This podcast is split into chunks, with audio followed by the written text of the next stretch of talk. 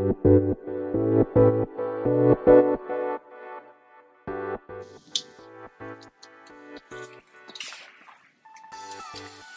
い、始まりました。本を読んでは、独り言ラジオ。私、変な髪型をしたポンコツ薬剤師こと町田和俊でございます。はい。というわけでですね、今日も読んだんだか、読んでいないんだか、積んだんだか、積んでいないんだか、といった本たちの中からですね、一冊紹介して、ゆるーりと語っていきたいと思います。はい。えー今回もですね、えーひそひそと小声でお話しさせていただいておりますけれども、えー扉を一枚挟んだ隣の部屋でですね、えー娘が寝ていることもあり、えーこうして、え若干お聞き苦しいかと思いますけれども、え配信させていただいております。はい。ではですね、今回紹介させていただく本は、釣り上げては、アーサー・ビナードさんのえー詩集ですね。はい。でございます。こちらはですね、えーっと、発行日ですね。え2000年7月2日、えー初版第一釣り発行となっております。で、えー、思想者、あ、なんだこれ、なんつうの、視聴者っつうのか、これ。えー思う。そして、こう、しようっていう字だと思いますけども、はい。ですね、多分、あ読み方がちょっとわかりませんが、はい。から、なんか出出版社ですかね。はい。でございます。では、えーこちら、いつものようにですね、えこの本を、え手に取ったきっかけ、えそして、えー目次や帯の文言から、え本を紹介させていただいて、え最後、えー独り言でございます。そんな三部構成でいきたいと思います。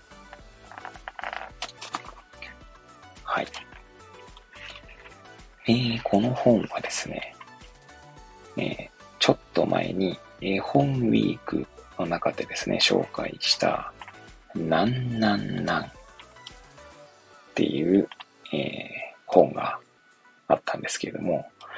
そちらのですね、翻訳された方が、アーサー・ビナードさんだったんですね。そして、その本を紹介するときに、まあ、あの、なんだ、著者のプロフィールを見ていたときにですね、このアーサー・ビナードさん、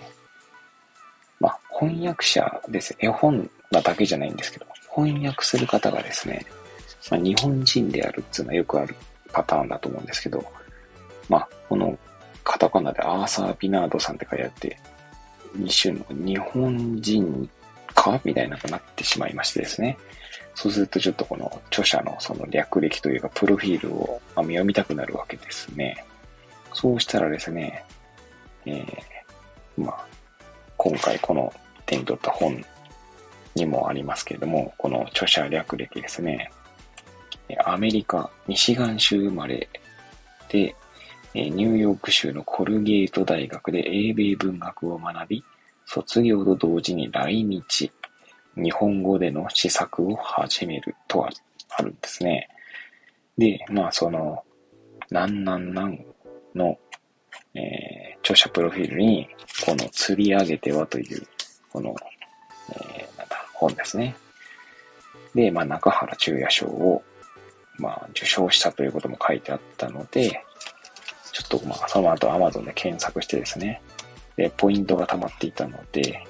えー古本で購入した形でございます。はい。まあ、詩とかですね。まあ、えーまあ何でもいいんです。歌集とかでもいいんですけど、なんかこう、サクッと、え読めるんだけども、なんかこう深いというか、余白がたくさんあったりとかですね、なんかイメージさせてくれるものがたくさんあるという意味ではですね、結構刺繍を、まあそんなたくさんは持ってないですけど、えー、買ったりするんですね。まあ詩を買うようになったのは、えー、それこそスタンド FM でいつもお世話になっております、えー、パパさんことですね。読書術研究家さんですね。えー、番組の方はですね、え子育てパパ×読書体験ラジオというですね、えもう1500回以上配信されている、えなんだ、そんな番組のパーソナリティを務めておられます、まあ、パパさんですね。まあ、パパさんの番組ではですね、え、たくさんその詩集が紹介されたりとか、あるいはパパさん自身がですね、え、試作したその作品を朗読されたりとか、え、そんな感じでですね、えまあ、間違いなくパパさんの配信を聞いてから詩集を手に取るようになったと思っております。えそういう、そういう意味でですね、えいつもたくさんの気づきと刺激をいただいて、え感謝しておりますので、ここで御礼を申し上げたいと思います。はい。まあ、そんな感じでですね、まずこの釣り上げてはという刺繍も手に取った次第でございます。はい。ではですね、えー、目次や帯の本言から、えー、本を紹介したいと思いますけれども、はい。えー、古本で購入したんですけどね、ちゃんと帯がついているんですね。えー、では、表紙ですね。の方の帯の文言です。記憶は、ひんやりした流れの中に立って、糸を静かに投げ入れ、釣り上げては流れの中へまた離すがいい。中原中也賞受賞。来日して10年、ミシガン州に生まれ育った著者の伸びやかな感性が今、日本語という言語によって鮮やかに開花する。珠玉の32編を収録とあります。そして背表紙側ですね。こちらには、自らのタッグも僕は長いこといじくっている。取れたかと思うと、ひょんなところでまた顔を出す。という、えー、言葉が書いてありますね。はい。では、目次ですね。はい。まず、目次の前にですね、こちらの本は、えー、全部で、後書きが終わるのが109ページですね。はい。100ページちょっとのえ本なんですけれども、一応全部で3部に分かれております。はい。で、えー、まあ、それぞれですね、まあ、作品ですね、まあ、32編収録されてるってことですけれども、えー、そうですね。なんで、まあ、全部読み上げるのも大変かなと思いますけれども、はい。まあ、その作品のタイトルが並んでいるという感じですね。まあ、そんな感じなんで、ちょっと今回は本の紹介は少なめですけれども、では、独り言に行きたいと思いますが、えー、冒頭ですね、きっかけのところでもですね、申し上げましたけれども、ね、詩というものはですね、結構なんかこう、まあ、なんつうんですかね、別に私は全然文学部とかにいたわけでもないので、なんか詩の読み方とかですね、なんか詩の背景にあるものとか全くわかりませんけれども、あの、その知識ベースとしてはですね、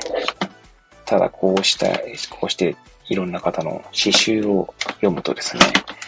結構、なんだろうな、頭の中に情景が浮かんできたりとか、あるいはその解釈でですね、なんかいろんな解釈できそうだな、みたいな作品が結構好きですね。えー、今回のこの釣り上げてはですとですね、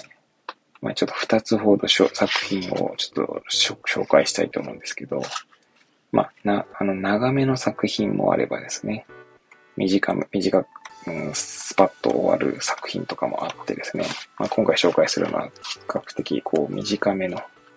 作品を2つほど紹介したいと思います。まあ私がですね、結構この好きなやつなんですけれども、はい。では、一番最初にですね、えー、の作品ですね。これに、この作品、この本、釣り上げては、に載っている詩の一番最初の作品、タイトルが、言葉遣いとあります。はい。では、言葉遣い、ちょっと読んでいきたいと思います。吠えろ、と怒鳴り、芸になってない、と鞭打つ。一行の輪抜け飛びを何回もさせる。いくらおとなしく慣れているようでも、奴らは猛獣。はい。という作品ですね。まあ、なんだろう、私これ読んだ時にですね、まあ最初読んだ時には、まあ、なんつうんだろう。まあ、ペットをしつけていたりとかですね、あるいはなんかサーカスとかのシーンがなんとなく、まあ別のシーンですけどね、まあ別のシーンというのは、まずペットをしつけている、しつけているというか、うん。まあそんなシーン、ペットに対してトレーニングをしているシーンと、その後こう、あサーカスかなんかでですね、えー、なんか動物と一緒に何か、えー、芸をやっているシーンみたいなものが浮かんできたんですけど、なんか何回か読むうちにですね、このタイトルの言葉遣いってところとですね、最後の、いくらおとなしく慣れているようでも奴らは猛獣とあるんですけど、そこからですね、なんか人間もですね、なんかこう、例えば社会性を身につけた人々というのはな、まあなんつうんだろうな。まあよ、まあ俗に言う話なので、なんつうんだろう、そう、そう表現される人。なんか社会性が身についてくると、なんかこう今、うまく自分の感情とを制御しながらですね、えパッと見た感じでは、なんかこう、おとなしいように見える人でも、みたいなことってあるんじゃないかな、なんてちょっとこう、この、えー、詩からですね、なんか想像しました。だから、いくらおとなしく慣れているようでもっていうのは、つまりなんつうんだろうな。こう、まあ、友達のようにですね、こう、親しく接していても、みたいな、いう、なんだ、そういう解釈もできる。まあ、誤読ですけれどもね。うん、そんな解釈もできるのかななんて思ってちょっと見てましたね。まあ、猛獣というのはまあね、猛獣かどうかはさておきですけど、まあ、いくらですね、肌から見ておとなしく見えても、あるいは、こう、親しく、親しい友人関係として慣れていたとしてもですね、まあ、その方たちの本能に何かこう、それこそね、激鱗に触れるじゃないですけど、まあ、そういったことをですね、そういった言葉を語りかけるときにはですね、思いもよらない反応だったりとか、思いもよらない感情がですね、まあ、相手から引き起こ引き出されてですね、えー、面食らってしまうなんてこともあるんじゃないかなとまあなんで改めてこの言葉遣いって気をつける必要があるんじゃないかななんて、まあそんなメッセージとも取れるんじゃないかなと思ったりしましたね。はい。では次の作品ですね。まあ二つ紹介するって言ったので、まあこれで最後にしますけれども、えー、ちょうど真ん中ぐらいにですね、バナナという作品があります。では、バナナという作品をちょっと読んでいきたいと思います。屋上でバナナを食べた。半分ずつ。遠い南国のこと。搾取のこと。農薬、死んでいく愛のこと。一つも考えないで、霞んだ街、見下ろしながらバナナを頬張った。はい。この作品も短いんですけど、まあ、まずこのね、ここに書かれているように屋上のシーンがね、とか、こう、霞んだ街を見下ろすっていう、そしてバナナを頬張るシーンっていうのが、まあ、頭の中にこう、まあ、脳内再生されるっていう意味ではとてもなんかいいなって思うんですけど、なんかこの、日頃何気なく生活しているとですね、まあ身の回りにあるものの、身の回りにあるものがどうやって作られて、そしてどうやって運ばれて、えー、自分のの身の回りに存在するようになったのかってことをですね、まあ、特に考えなくてもですね、まあなんか生活できてしまうところがあるんじゃないかなと思うんですよね。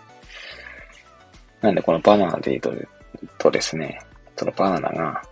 まあどこで、あの、育ち、えー、その裏にはですね、まあ、どういった搾取の構造があり、そして農薬がどれぐらい散布されてみたいなことを、まあ、一つも考えないでって書いていうね、その一つも考えないでっていうね。なんでこの何気ない日常で人と何事も考えなくても進んでいってしまうっていうところがあるんじゃないかなと思いますね。その身の回りにあることっていうことで、まあも、そういったもので言えば、まあ、ニュースとかもね、そういった側面がある気がしますよね。まあ今ですとですね、うんと、まあガザ地区、まあパレスチナ、イスラエルとかっていう話が、まあ連日報道されるわけなんですけれども、その歴史的背景とかですね、えー、あるいは実際にどんなことが起こっているのかとかですね、えー、まあそれのその人道的な視点はどうかとかですね、え世界情勢はどうかとか、まあそういったことをですね、特に考えなくてもですね、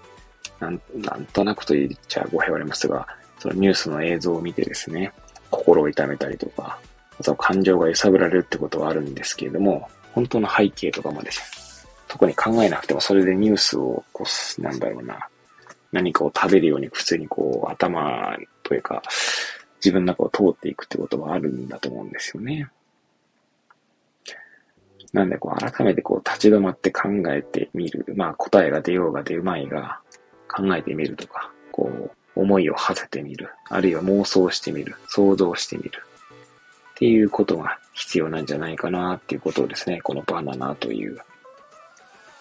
詩から改めて考えさせられた次第でございます。